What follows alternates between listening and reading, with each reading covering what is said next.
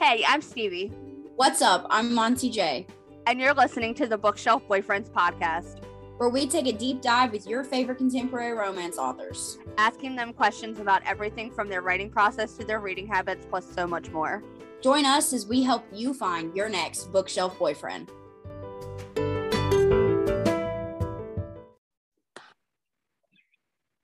Happy birthday, Bookshelf Boyfriends Podcast.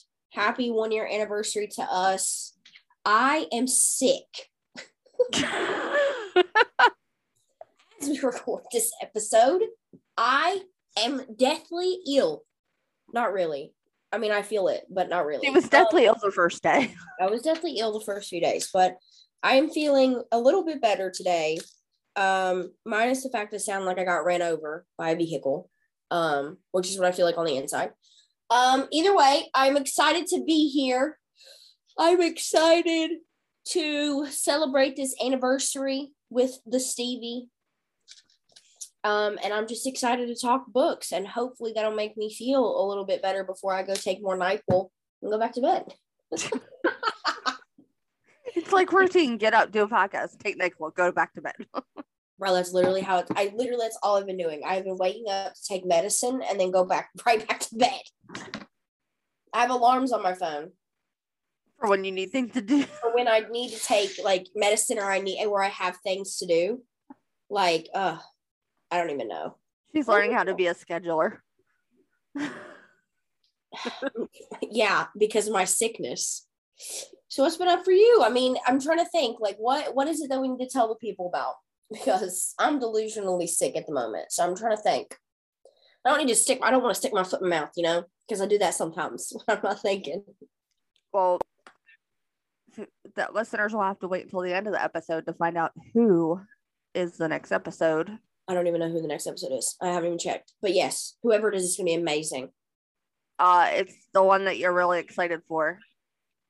Oh, it's going to be so amazing. Ah! I'm so excited. I'm also super excited for... So here's a little story time.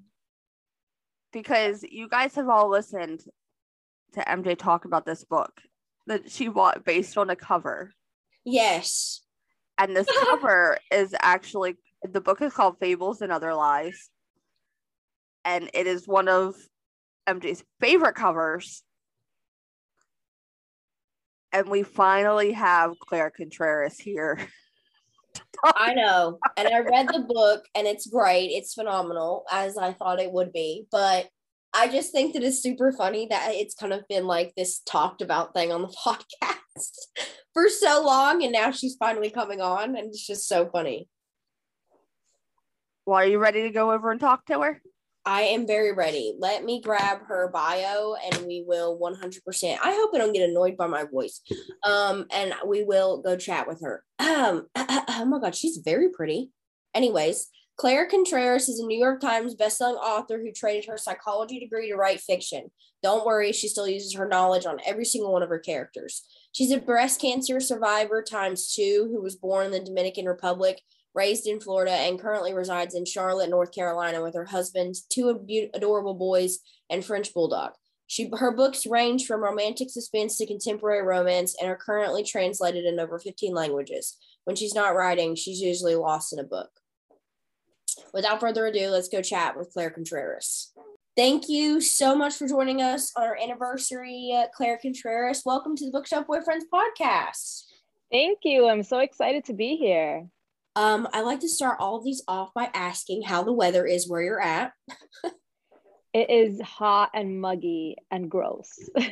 You live in North Carolina, don't you? Yes, I do. I also live in North Carolina, so I definitely understand. Yeah. Don't mind me. I just like knocked over a candle that just like fell into my floor. I hope it didn't like shatter. It did. It's fine. It's fine. Everything's fine. Anyway, so we're super excited to have you on.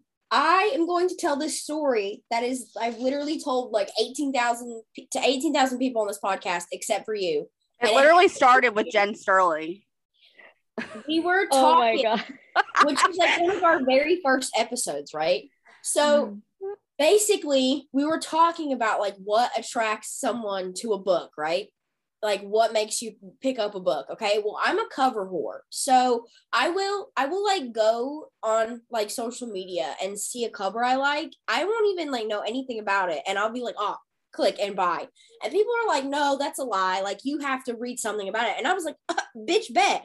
I bought, okay, so Fables and Other Lies, I love that. Okay, I absolutely loved that cover, and I bought it. I didn't read the blurb. I had no idea what it was about. I thought for the longest time it was like fantasy, which I read, but I was just like, yeah, I'm buying it because I love this cover. I want to read. I was like, I'm going to read it. I did read it, but I was like, I'm going to read it. I just bought it specifically because I loved this cover. Right. And it was like a few months ago before Stevie was like, it's gothic romance. Like, it's like what you like. And I was like, oh. So I immediately read it. It was phenomenal. Okay. But I just wanted to commend you on the cover. It was beautiful. Well, thank you so much. I mean, I wish I could take credit for it, but honestly, it was like all Hong Lee's. It's her masterpiece. Everybody's always like, "Oh, you did such a good job," and I'm like, "We really work well together, and we go back and forth a lot on ideas." And I send her things. I'm the most annoying person because I'll see like a wallpaper in a house, and I'll take a picture and I'll send it to her. And our message is like full of like the most random things. Yeah. And I sent her something and she was like, oh, I think we could do something like this. And she made it. So yeah.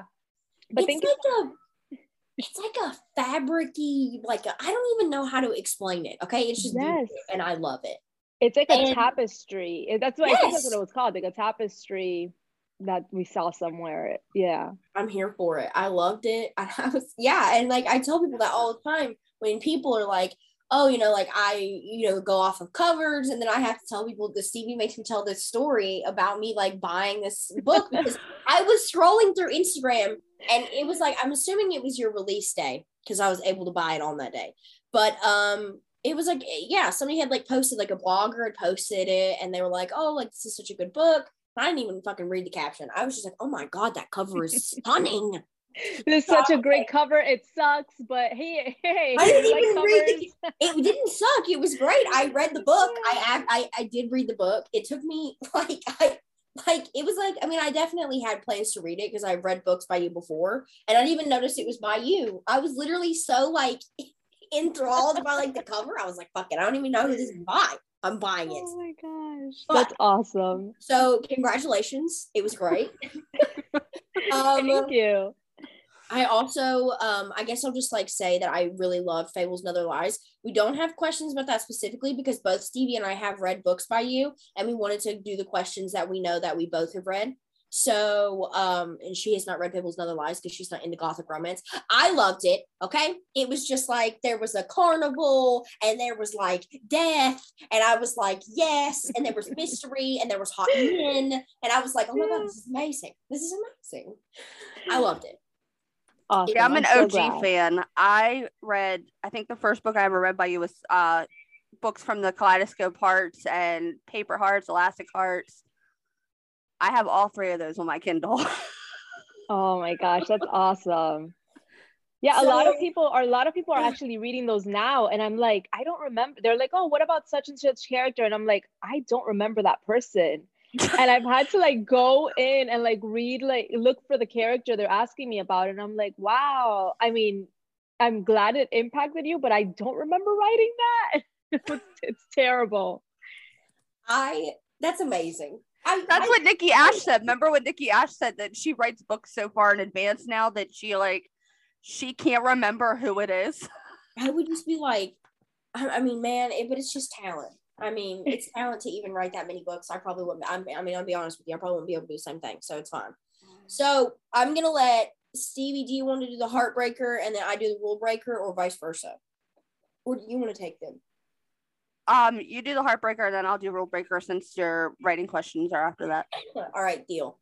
We're having to break these up so my voice doesn't so I don't start like coughing like ridiculously amount, like in a ridiculous amount, and have to go die in the backyard. So, okay.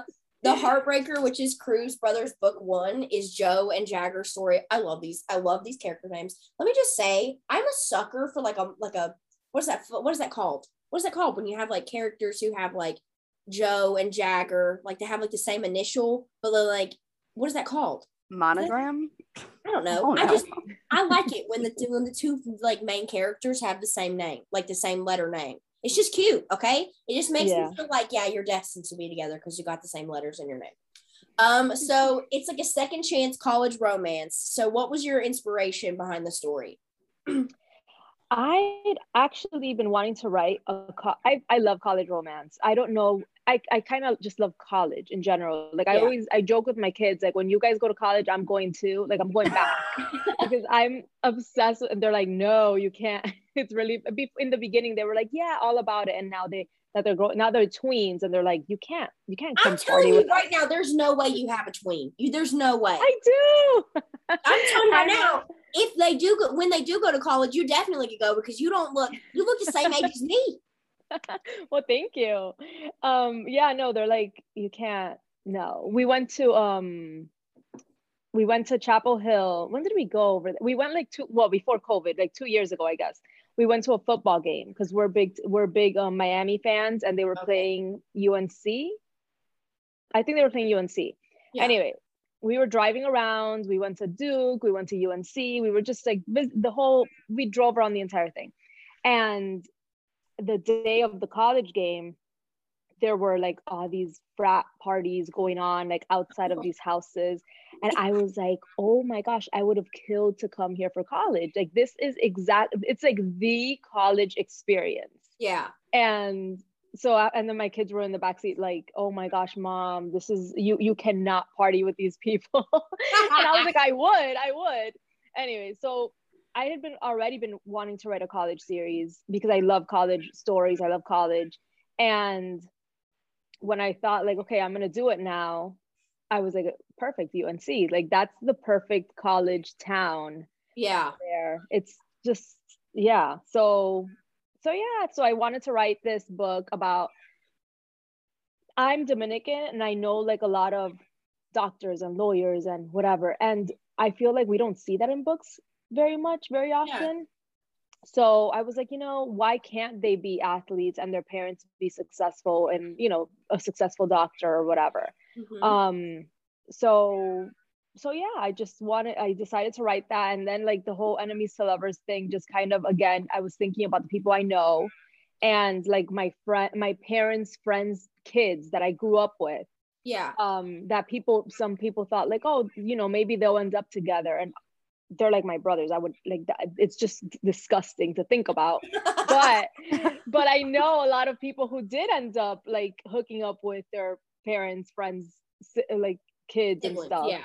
So, and I was like, man, but it sucks because we see each other every Christmas. We see each other in things like we see each other for holidays. Yeah. So how awkward would it be if we ended up like together and then ended up, splitting up. And then we still had to see each other. Yes, and hated each other. And we still had to see each other. So that's when the whole thing came around. I love that. And I think that UNC was a good college to pick too. Because, I mean, like you said, it's like a school. The town, like when you say college town, like it literally is like the school was built and then the town was built around the school. Exactly. That's literally it. And I mean, okay, so there's this, it's called East Carolina University, which is like, yes. Okay, that's like, ECU is like party school 101. I did not attend ECU, but I did attend a few frat parties at ECU. That shit's crazy. That shit is insane. I witnessed a man jump into an industrial-sized trash can filled with jungle juice. I swear to God. And he was like snorkeling in it. I was like, this is the most insane thing that's ever happened in my entire life. Like, what are these people like on drugs? That's they're all on drugs. So anyways. I've heard that about ECU though. I've heard it's a big time college town, like college, like just a big party college. It's either like, those are like, it's ECU and Appalachian State, AKA Trap State. That oh is my gosh.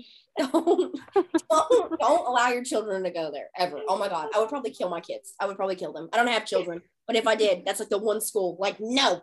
Anyways, so I loved them. I loved their dynamic. Their like push and pull was amazing. And they have this undeniable chemistry with like so much tension. And what was your favorite thing about writing these two characters?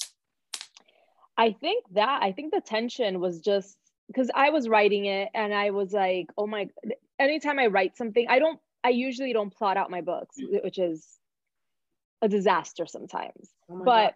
For contemporary romance, it works because it's like, it flows. I think it flows better. But the tension, like sometimes I would write like the next page, I would just experience like this tension between them. And I was like, man, this is good. Like, yeah, I like reading that. So when I write it and I feel it, I feel like, okay, this is going to work for whoever's reading this. Like they have to get the same effect, right? So yeah, the tension was my favorite for sure. Okay. I love it. So Joe had like a rough life and just set up like a long-term relationship. Did you have any challenges writing Joe's character or anything about her that really surprised you? Yes and no. I feel like we're very similar in the sense that we're both good-hearted people. Yeah. And like for me, if somebody wrongs me, I still don't wish them bad. Like I just, you know, I wish them the best anyway. Yeah. And I feel like, you know, I could never do anything bad to somebody, even if they do terrible things to me. I just feel like I've never been that person. I've never been vindictive. Yeah. But she was wronged pretty bad. I feel like by her ex-boyfriend. And I feel like she really, really let him get away with so much. Yeah. And I get it because on the one hand, I'm like, yeah, I get it. That's how I am. I would not have like, I would have never wished him, like, you know, he was going to go to the NFL. Like I would never have like been like, oh, you know, let me mess this up for this guy. Yeah. No, but also she was just too nice to him. And I was like, yeah. It was really challenging for me to write that because I'm the type of person that if you wrong me like that, I like wipe my hands clean and I walk away and I never speak to you again. Mm-hmm. So when he was like, oh, let's meet up and let's talk. And she would meet up with him and talk. I was like, oh my gosh, I hate writing this part, but that's how she was. Punch you by the throat. Exactly. But at the same time, I feel like it's like an accurate, she reminded me of like, have you heard Olivia Rodrigo's Sour album?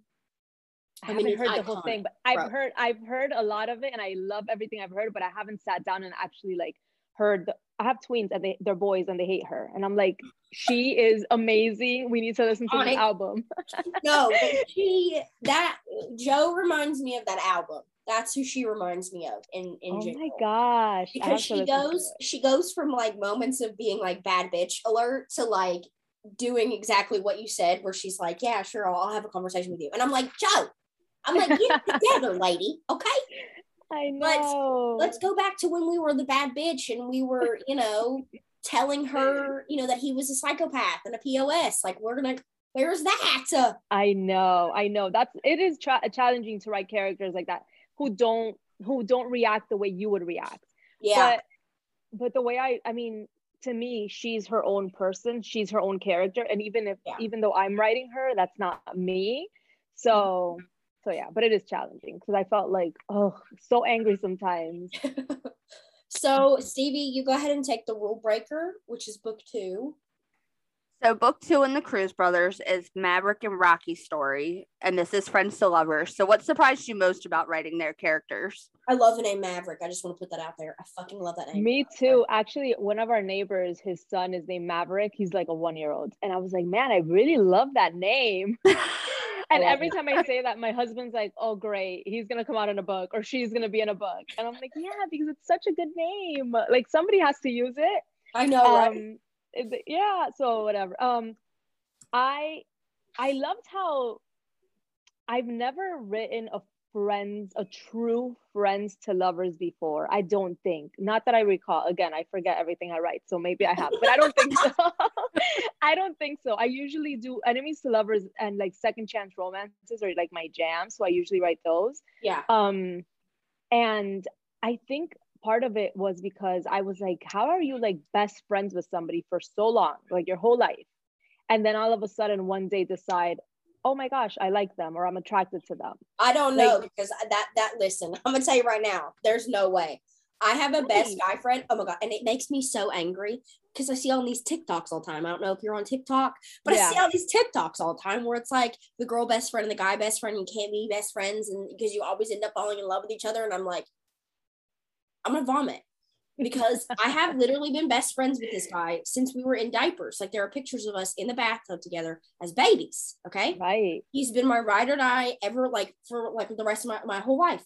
Not once in either of our minds has the thought ever crossed me to be like, you know what? I think I'm going to date him. Ever. And I mean, I'm assuming it's the same thing for him because, like, it's just like gross. Like, I think of him as a brother more than I could never see him like that. And so when people are like, oh my God, I fell in love with my best friend, I'm like, I don't think you fell in love with your best friend. I think you fell in love with like a friend, because exactly. I know like everything there is to know about that boy. And that's exactly why I would never fall in love with my best friend. Okay. Right. It's very like, how does that even happen? I don't know, but that's always fascinated me. And I know people who are together, like, okay, for example, I was friends with my husband before we were together. Yeah. But we were only friends for like, what, 6, 7, 8, 9 months maybe? Like mm-hmm. friends, like actual friends. So I can't say like, oh, you know, this is the same situation. It's not. We did like each other. We just never said it. We were just like, okay, you know, but we did like each other. It was very obvious to both of us. So when people are like, oh, we were just friends. And then all of a sudden I'm always like, but how did that happen? And I start like, it's really bad. Like, if I go to a bar and I find out, God forbid, I go to a bar and I find out that somebody was friends, because I questioned the heck out of them the whole night. I'm like, but I don't understand. You were really just friends. I don't understand. She's doing like an interview. Yeah, at a bar. I do that all the time. If I'm drunk, forget it. Like everybody is going to be questioned at that place. I love it. She reminds me of Harlow, right? I love her. If I'm drunk, forget it. It's true. I start asking all sorts of questions, and my husband's like, "Oh my gosh!" And then I get home, and I know like everybody's like, "Sorry," and he's like, "When did you talk to that person?" I'm like, "Oh, you were there," and he's like, "Yeah, talking about sports." I'm like, why do I talk about sports? I talk about like life. So yeah. So yeah, that's always fascinated me, though. That's iconic thing. That's funny. Iconic. So Rocky is a soccer player and Maverick is a hockey player. So what made you want to write both of them as athletes? I knew a lot of athletes in college, and for the most part, they dated other athletes. And I was like, yeah, it's a mentality. Right? So, and I think it's because we can't possibly understand what they go through, you know, like, especially at that level already. I couldn't like, oh, you know, 5 a.m. wake up and practice and go running at that time. Like, that would never be my life. But if you're an athlete, yeah, and you're with a like-minded person, they know like, hey, we're not going to be able to see each other today because I have practice late. And nobody, you know, people don't get upset. I think that's what it is. I think people just understand it, and, you know, you're both going through the same thing. Yeah. So I felt like Maverick specifically, he loves his sport, that's what he does, and Rocky loves soccer, she loves her sport, that's what she does. Her goal is to be, you know, a professional soccer player, mm-hmm. and they're like-minded, so it just works. As a collegiate softball player, that's like, I feel like it's also, I have to be with somebody who's as competitive as I am. I feel like if I'm with an athlete, they're obviously competitive, right? And I mean, it doesn't really matter what sport it is. Like, I don't think I was ever like, specifically football players. That was actually probably the opposite of what I was. It was probably like, absolutely not, no football players. But I think like, it's just like a competitive, like I have to be with somebody who's competitive. Like, we can't be playing like charades with our friends and you can't just be like, oh, if we win, we win. It's like, no, we have to fucking win, bro. I can't. I can't be with somebody who's not willing to, like, you know, go hard in charades or like Monopoly or something. Okay. Yeah. Oh my gosh.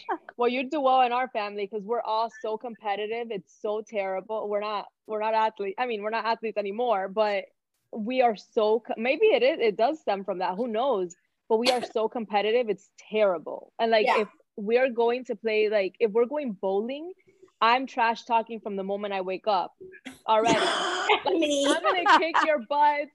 Wait till I kick your butt. And then if my kids are pouting about something random, I'm like, it's because I'm going to kick your butt and you're already upset. And they're like, what? No. What are you talking about? It's so bad. But yeah, I get it from my dad. My entire family on my dad's side, they're like hella competitive athletes. They all played sports, but they're all just like competitive by nature. And like yearly we have a family reunion, but we do like some type of sporting event, right? So like last year we did like a family paintball tournament. Oh my god. We basically rented like acres of like this paintball facility where we could all play, right? And it was just us. I'm pretty sure like two people like were like on the brink of divorce and like I broke my pinky toe. Like it was just not, it was really not fun. But it like is, but like and each year we'll do something different. Like we'll do like a wiffle ball tournament or like kickball. And I was like, I don't think that next year I don't think that we should ever do paintball ever again. I feel like that was way too aggressive, especially for us. We were just we were too much for that. Too much. Right. Yeah. Some sports are like, yeah. We need to put those away. We need to put those away immediately. That's great though. I love that. That's fun. So this is my favorite question to ask authors because it blindsides them a little bit. If you could turn any of your books into a TV or movie, which one would you choose and who would you cast as the lead roles? Ooh, damn. I would say probably the Secret Society series. So Half Truths and Twisted Circles. Just because I feel like there's so much content there and it's like dark academia. And I feel like that translates on television. I don't know who would play the leads. I guess, what's this guy? I feel like he's always the lead in my head. Oh. Liam Hemsworth. Oh, okay, cool. He could be the guy lead and the girl lead. I don't know. Olivia Rodrigo could be the girl lead. She acts and she looks the part. Pretty. She's very pretty. Yeah, so she's a good actress too. I've never watched. I don't think I've seen. Oh, I used to see her on Bizarre Varg, but this was like eons ago. So yeah, she's the star. She's one of the actresses from High School Musical on Disney Plus. Right? Yeah. Nice. I have not watched her, so I don't know. I have to watch to look. Yeah. I do love Liam Hemsworth. I watch the song at least once a month. Really? Love that movie. Look, I have a friend from high school, her name's Shannon, and when she was pregnant with her first child, I think we were not even 21 yet. I think we were 19 and 20. Mm-hmm. And it was right around the time that the last song came out. So her whole pregnancy, we watched this movie. And of course, watching it with a pregnant person is not a fun thing because her hormones were all over the place. Crying the whole time. She did nothing but sob. If she spilled it, that scene where she gets the milkshake and the milkshake spills, she stumps the milkshake on somebody, and that right there made her sob. Well, yeah, because she's probably like wanted a milkshake, and here this person is like spilling it. Like, we were even watching it when she was having contractions before she had her C-section, and we were watching it, and she's like, we got to pause this. I got to go to the hospital. So I take her to the hospital. We come back from the hospital, and she's like, all right, can we pick up where we left off? Sure. Oh, my gosh. I'm like, yeah, so sure. Why not? Love it. That is so funny. Do you have any more reading questions in this one? One more. So What is next for you in 2021 and heading into 2022? I'm currently writing the last Cruz Brother book. So that should come out soon, hopefully soon, like, you know, so I wanted it to come out in September. It'll probably be late September or early October, depending. Yeah. Because this one's kind of kicking my ass, like, big time. So I'm like, okay, because it's a second chance romance, and I feel like those always, there's so many layers to that one that it's like, okay. So that one, and hopefully the last book in my Secret Society series will come out this year too. And you're also doing a anthology, like a Christmas anthology, aren't you? Yes, I'm really excited about that one. It's I saw that. For that one, it's actually a side character from, this is one of the people that somebody wrote me about, and I was like, oh, she like sent me into like this little spiral, because I was like, I didn't even think of any of this, like, this is crazy.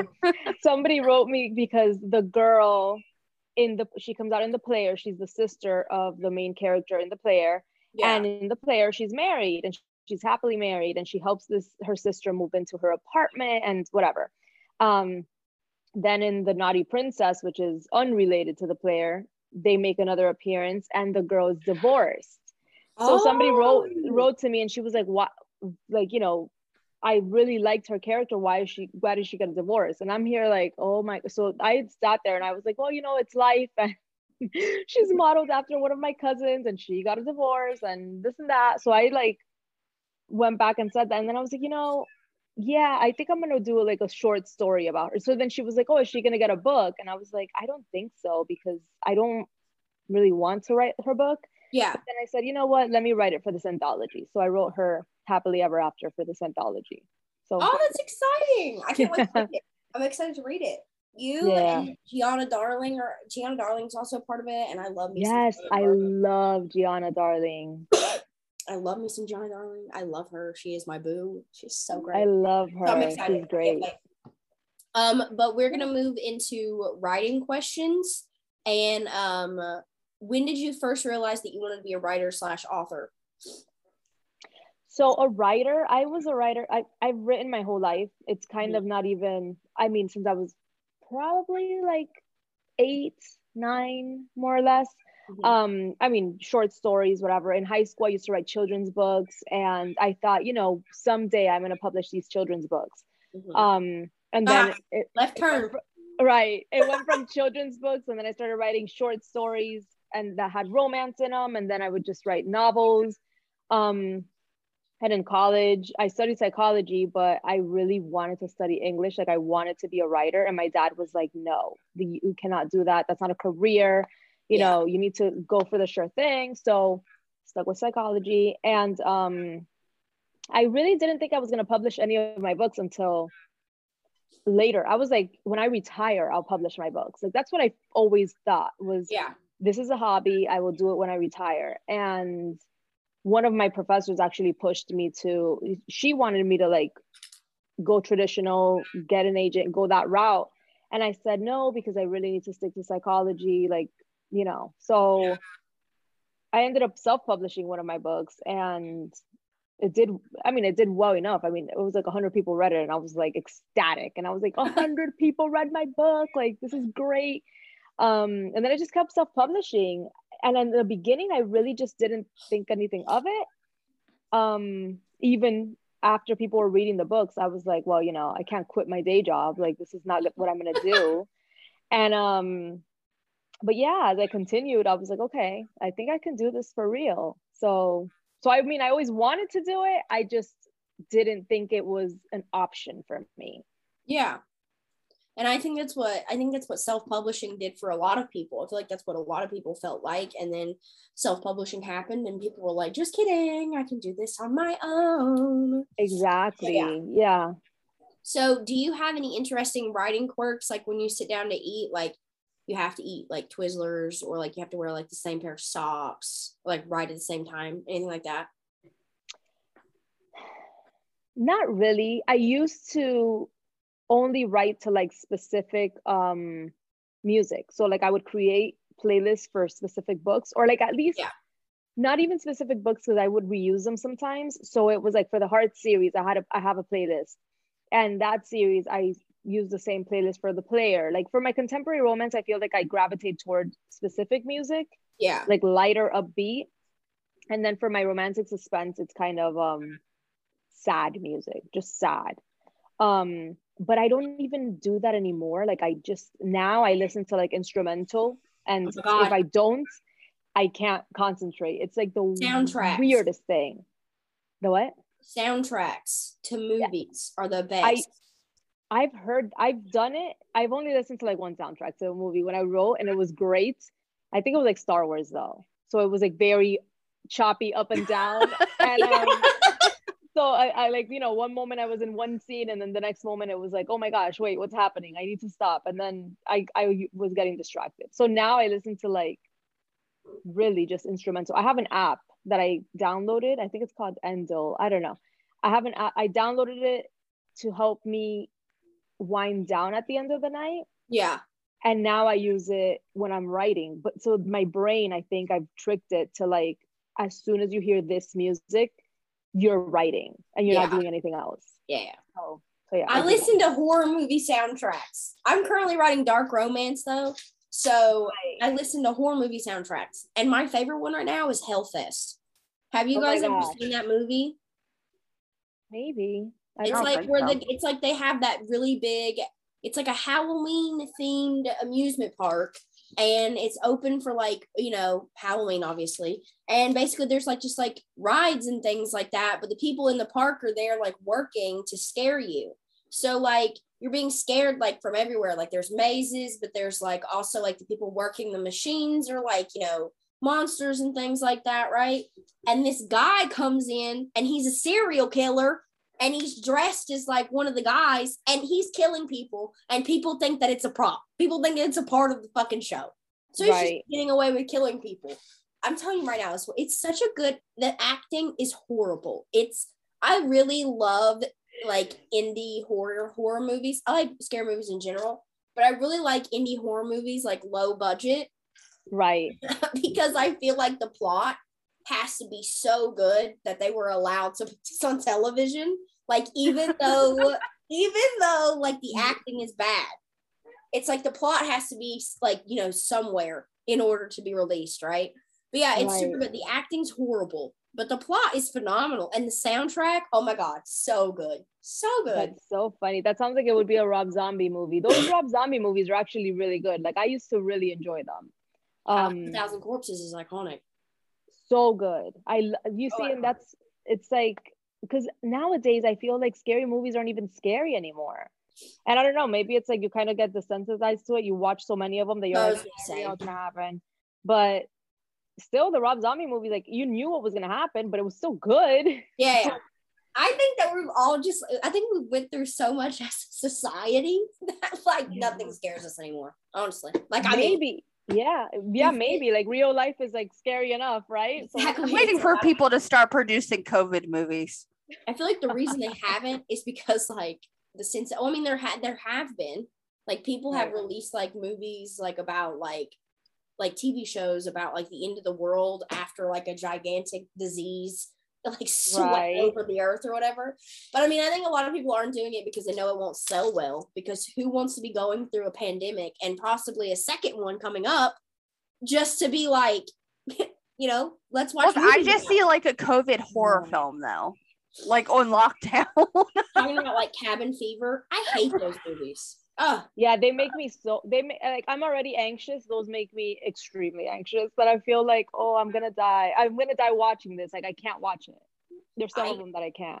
Cabin Fever is not my thing. Like Cabin Fever, Lake Placid, Sharknado. I fucking hate all of those movies. Yeah, I can't. I think it's because we're still in it. Like with the COVID, I think since we're still in it, we don't want to watch. Like people don't want to read about it. Everybody's like, oh. Like in the beginning, everybody was like, well, are people going to start writing books with like characters wearing masks and stuff? And I was like, I'm not. I don't plan on it. I'm not, because then you're stuck in this time forever. The only one that I would love for somebody to write, I'm not writing, but I would love for somebody else to, is, have you seen on TikTok how there was this couple, and I gotta find them and I'll post it on my Instagram, but there's this couple, they are living in adjacent apartment complexes. Oh yeah. They started talking with sticky notes on the windows. And now they're like engaged to be married. Yeah, that's cute. I saw that one. A lot of people, it happened to a lot of people in New York and those places where you live close to each other anyway. Yeah. A lot of people got together like that. And I'm like, bro, that's so romantic. And then they had like this like rooftop date where like they were on separate rooftops. Yes. I was just like, this is so romantic. It is. It is. Well, then did you see the TikTok dates that were happening during lockdown when people would like do Zoom dates and they would get food and sit on Zoom and talk like they were sitting next to like, I didn't see that. I followed like girls who would do that, right? But and they would like get ready with me for a Zoom date, and they would only like get ready from like the waist up. I love they be wearing like SpongeBob pajama bottoms. It was iconic. God. So what do you like to do when you're not writing? Read. No, I mean I read. I love going to the movies. That's like our favorite pastime is going to the movies. Just doing nothing, honestly, with my kids. Yeah. Like just doing nothing sometimes, like just lounging and just talking or going to dinner. I love going to dinner. That I missed that during COVID. You see, those are the things that I missed the most. I didn't realize movie theaters had been open because apparently they never closed. Maybe they didn't. They closed, but they whatever. When we went back the first time, they were like, "Oh, yeah, we've been open," and like you could rent a whole theater. And I was like, "Yep, what? How? Nobody told me this. I would have done that. For sure I would have done that." Because that was like one of the biggest things we missed. So yeah, like going to the movies, reading, I just hanging out. Same. So what is the weirdest thing you've ever had to Google for a book? Oh my gosh. Well, which I didn't even finish the damn book, but I spent like not even kidding, probably 2 months learning how to embalm a person. And like everything that goes into it. So I watched YouTube video after YouTube video. Like if anybody ever came around me, it was like a dead body and a person embalming this dead body. And it was such a, I'm going to go back to that book and finish it because it was really, really cool. But probably that, because I Google weird things all the time, but I feel like that's the one that sticks out because I actually would watch those videos constantly. Like everybody was like, what is wrong with you? And I was like, well, it's life, right? Like, it's her job. I need to make sure I'm doing it correctly. Exactly. And then that's the worst part, that like the parts that I wrote with that whole thing, it was like, what, 2 pages? I was like, I spent like 2 months researching this and I wrote 2 pages. That's why a lot of my friends have issues. A lot of my friends have issues with me doing this. Like a lot of my author friends are like, you don't need to research that much. Like nobody cares. And I'm like, but I care. It's like in my head, it makes me feel better. Like in my head, it's like, even though I might not even put like some of this context in the book, if someone were to ask me about it after reading it, I would know, I would be like, this is why, like, this is why. Exactly. That's how I feel. But everybody's like, you're wasting time. And I'm like, I think that's, I guess, the psychology background. That's what it is. That's what it is. All right, CB, you can go ahead and take reading questions. Okay, so what book has your favorite cover? So this could be any of yours. It can be any of your friends. It can be any book that you've read. All the above. I don't know if my favorite cover, but a cover that I'm also like, I also buy books based on covers all the time. Like I don't know what it's about. I have no idea. I do not care. I'm gonna buy the book and then I'm gonna read it. And then if I don't like it, then I don't care. Like I'm like, I bought the cover. Yeah. So I was going to Target, like as one does. Every week I was going to Target and I kept seeing this one book. It's called Tell the Wolves I'm Home.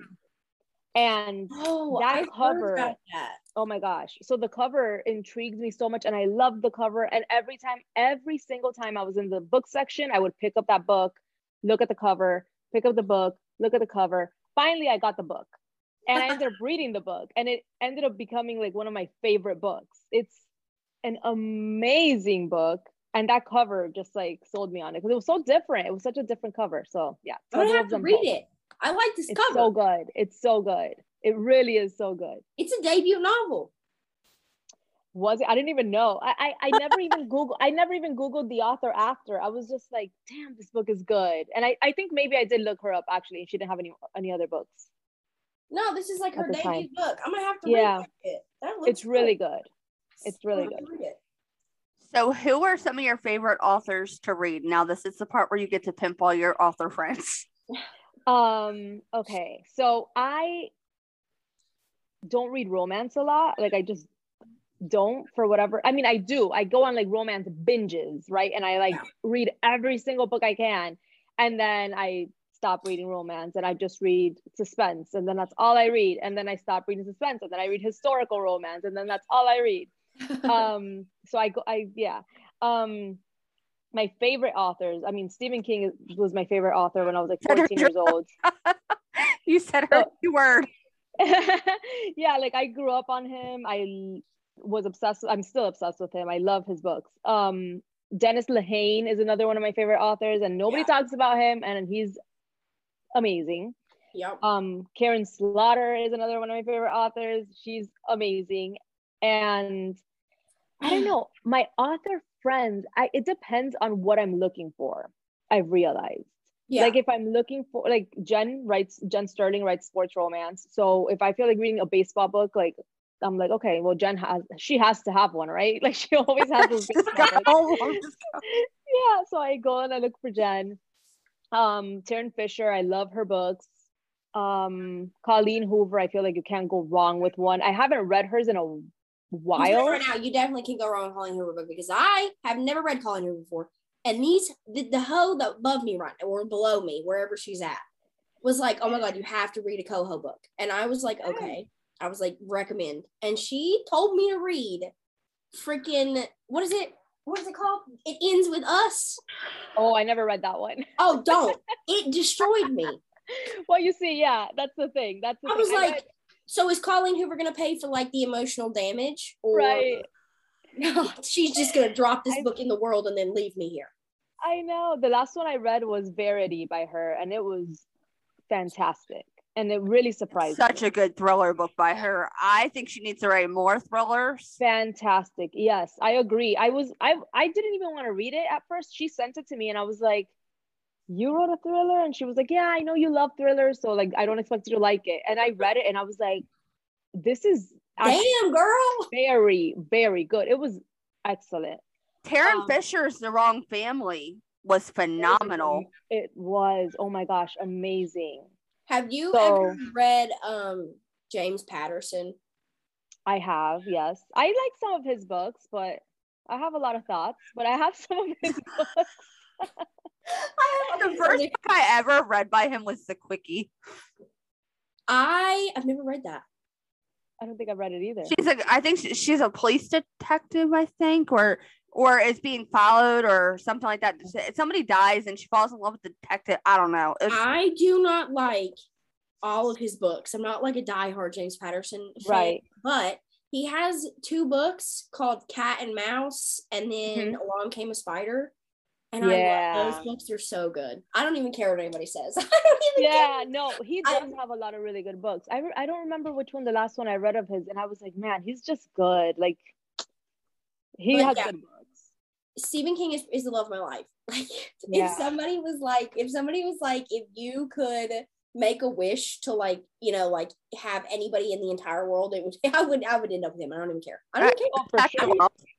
I went to a Barnes and Noble once to do like a or something, and it was a Barnes and Noble in Sarasota, I want to say. I don't know. It was one that he frequents, and they told me this while I was sitting there with like my microphone, and I was like, "What do you mean he frequents? What do you mean he like comes here? Like he's been in this room?" And they were like, "Yeah," and I was like, "Oh my gosh, this is the most amazing place I've ever been to." Never saw him, but you know, to me, I was like, "Oh yeah, this is good enough." I would probably die. COVID ruined my life. Okay. Right. Before COVID ruined my whole entire life. He does like bookstore signings, right? Like he goes to like bookstores and he does like readings, and then he, you know, signs or whatever. He's paid like an ungodly amount of money to be able to fucking like have him sign some shit for you. And I was going to do it for my birthday. That was what I was going to do. And then fucking COVID happened. I was like, oh, and listen, I know. My man's not young, okay? I know. That's what I keep thinking. That's exactly what I keep thinking. And I'm like, you know. But my collection of his shit, like that whole, I have like this whole shelf. And then I have like, yeah, in my closet, it's ridiculous. I've got like Tupperware containers, like full. Yeah, that's what I have. A friend of mine got one of them. I think it was was it Mr. Mercedes? No, Dr. Sleep. She got Dr. Sleep signed for me once. Oh, and I was like, I cried. I cried. I was like, I wasn't even there. And I like was losing it. It was amazing. Mr. Mercedes, that whole trilogy, that's probably my favorite. Those are probably so good. Favorite. Oh, they're my favorites. So good. They're absolutely my favorites. That was the reason why I wanted to major in psychology. That's because of those books. Right. Yeah, I love it. Anyways. Amazing. Okay. Anyway, Kathleen Tucker, K.A. Tucker. She's another one that's like my go-to because you can't go wrong with any of her books. Like same thing. Like she writes contemporary romance. She writes it amazing. She writes thrillers. She writes the amazing. Like she's just amazing too. I like her books. So do you prefer e-reader or physical copies or both? It depends on what I'm reading. I've actually, with COVID, I couldn't read ebooks like at all. I don't know. I was like, am I broken? What's wrong with me? And I ended up getting a book. What book was it? I don't know. I ended up getting a paperback of a book, and I was like, actually read it, and I was like, oh, maybe this is it now. Like I just read paperbacks. But my Stephen King books, I always read like the hardcovers. I never read it on e-reader. So I don't know what it is. It's like, and I think maybe because of, again, growing up on his books, like I always read the paperbacks, the ebooks, and I can't read them on ebook. I don't know. I have been fully submerged into his world by like picking it up, and going. Like I have to be there. But exactly. He just released like 2 new books. I have both of them. I went to Barnes and Noble the day they released. Yeah, I have them too, but I haven't read them yet. I've been sick. So I don't even want to start. Yeah. So what was your last 5-star read? I'll tell you right now. I just read it yesterday. So I should say it's a short book though, and honestly like totally unexpected. I'm in the middle of reading Mother May I by Jocelyn Jackson, and it's really good, but for some reason I had to like put it down. I don't know, I was traveling and I just couldn't concentrate on it. And then I read this one called My Dirty Duke by Joanna Shoup, and it is so good. It's a historical romance. So if you're into historical romance, it's so good. It's very short though, and it's dirty, and it's so good. I never would have guessed that it was dirty ever. My Dirty Duke, right? I never would have guessed that. I love it. I saw the cover and I saw the name and I was like, am I really gonna read this? And I was like, oh shit, yeah, I am. It was so good. I love that. I love when I'm like in the middle of a book and like something happens that I wasn't expecting, and it's like, am I into this? I'm into this. This is strange, but I'm gonna keep reading it. Exactly. Okay, so we are gonna move on to our last section of the podcast, which is trope questions. This is our favorite portion, not because it's the last, but because it is our favorite section of questions. What is your favorite trope to write and why?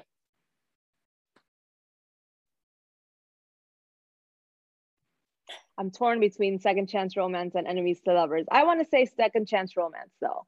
I think because I love exploring I love the idea of like two people being together at some point and not working out for whatever reason. One of them hurt the other, did something that they felt like, you know, was unforgivable at the time, but then later on meeting up and actually making it work because they've grown, they've experienced life like apart from this person. They realize like, hey, we can still make it work.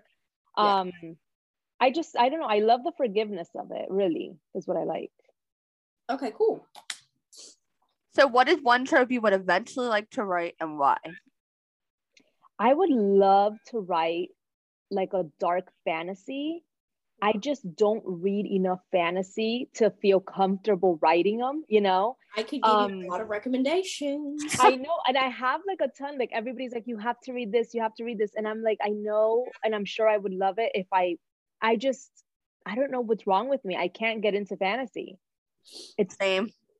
I don't know. I can. So, yeah, no, the people who are into it are like hardcore into it, and I'm like, oh, wow. I get it. I know. I could watch it. I love watching it. This is what kills me, that I love watching it, but I don't read it. I just, for whatever reason, can't get into it. But I would love to. I have like ideas of some fantasies that I would love to write, but again, like I said, I'd have to like really start reading them to make sure that I'm like, this is even something that people would make sense of.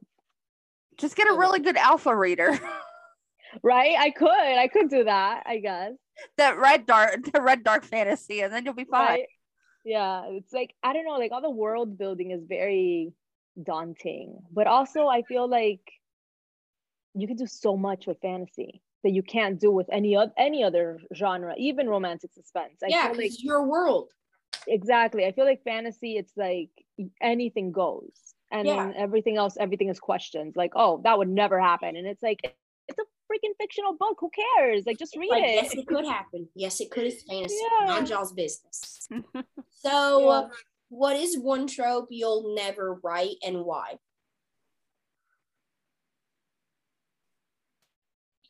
I don't think I have any. I guess the trope, maybe. No, I don't think I have any. I don't know, because I can't think of any that I feel like a lot of people probably would stay away from, like, let's say Step Brothers or, you know, things that have been overdone type of thing. But I feel like there's always something to be done with every single trope, because none of them are ever, you know, like, it depends on who writes it. It's never going to be the same story. I mean, look at how many times Romeo and Juliet has been. Exactly. And I'm going to tell you right now, every single time something new comes out with it, I eat that shit up. Really? That's funny. Oh my gosh. I think the last Romeo and Juliet type of thing, which is another author that I should mention because she is not mentioned enough, is J.M. Darhauer. She wrote a series. She writes Mafia. I think she only, she wrote one that's not Mafia. She writes Mafia romance though, or she hasn't written in a while.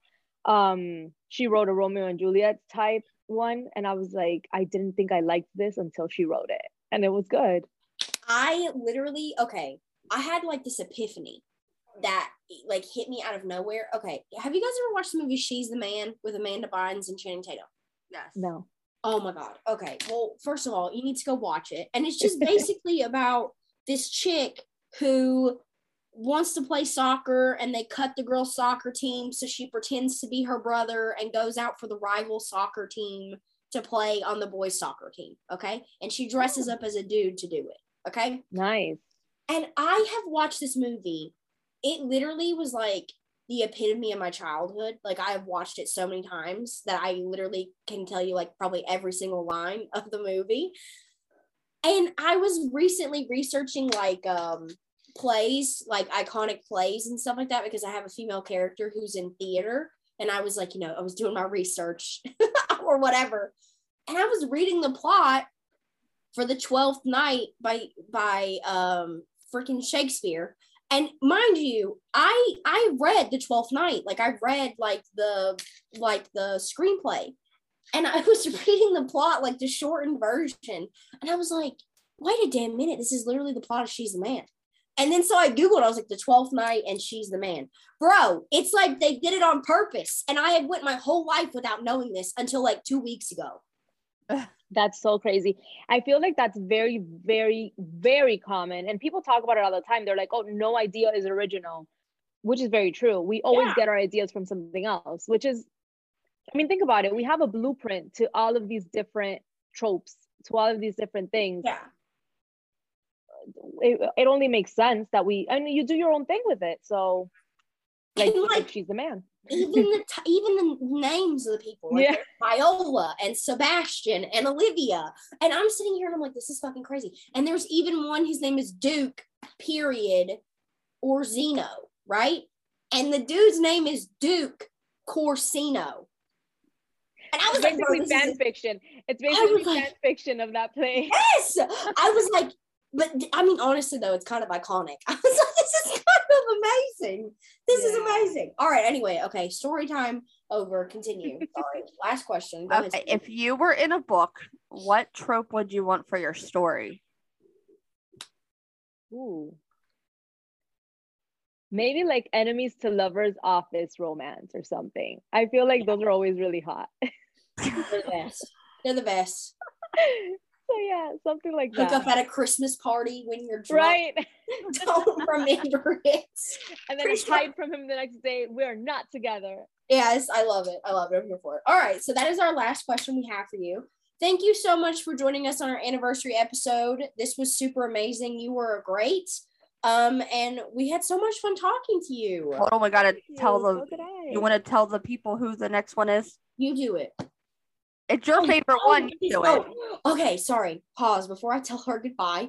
Episode 4 of our anniversary episode is going to be one of my all-time favorite authors, and it's J.T. Getzinger. And I am super excited to chat with her. I can't wait. You guys know that I love her, and it's going to be super awesome. So make sure you guys, get ready for that. But yeah, Claire, thank you so much for joining us. This was great. You were awesome. And we hope to chat with you soon. Thank you.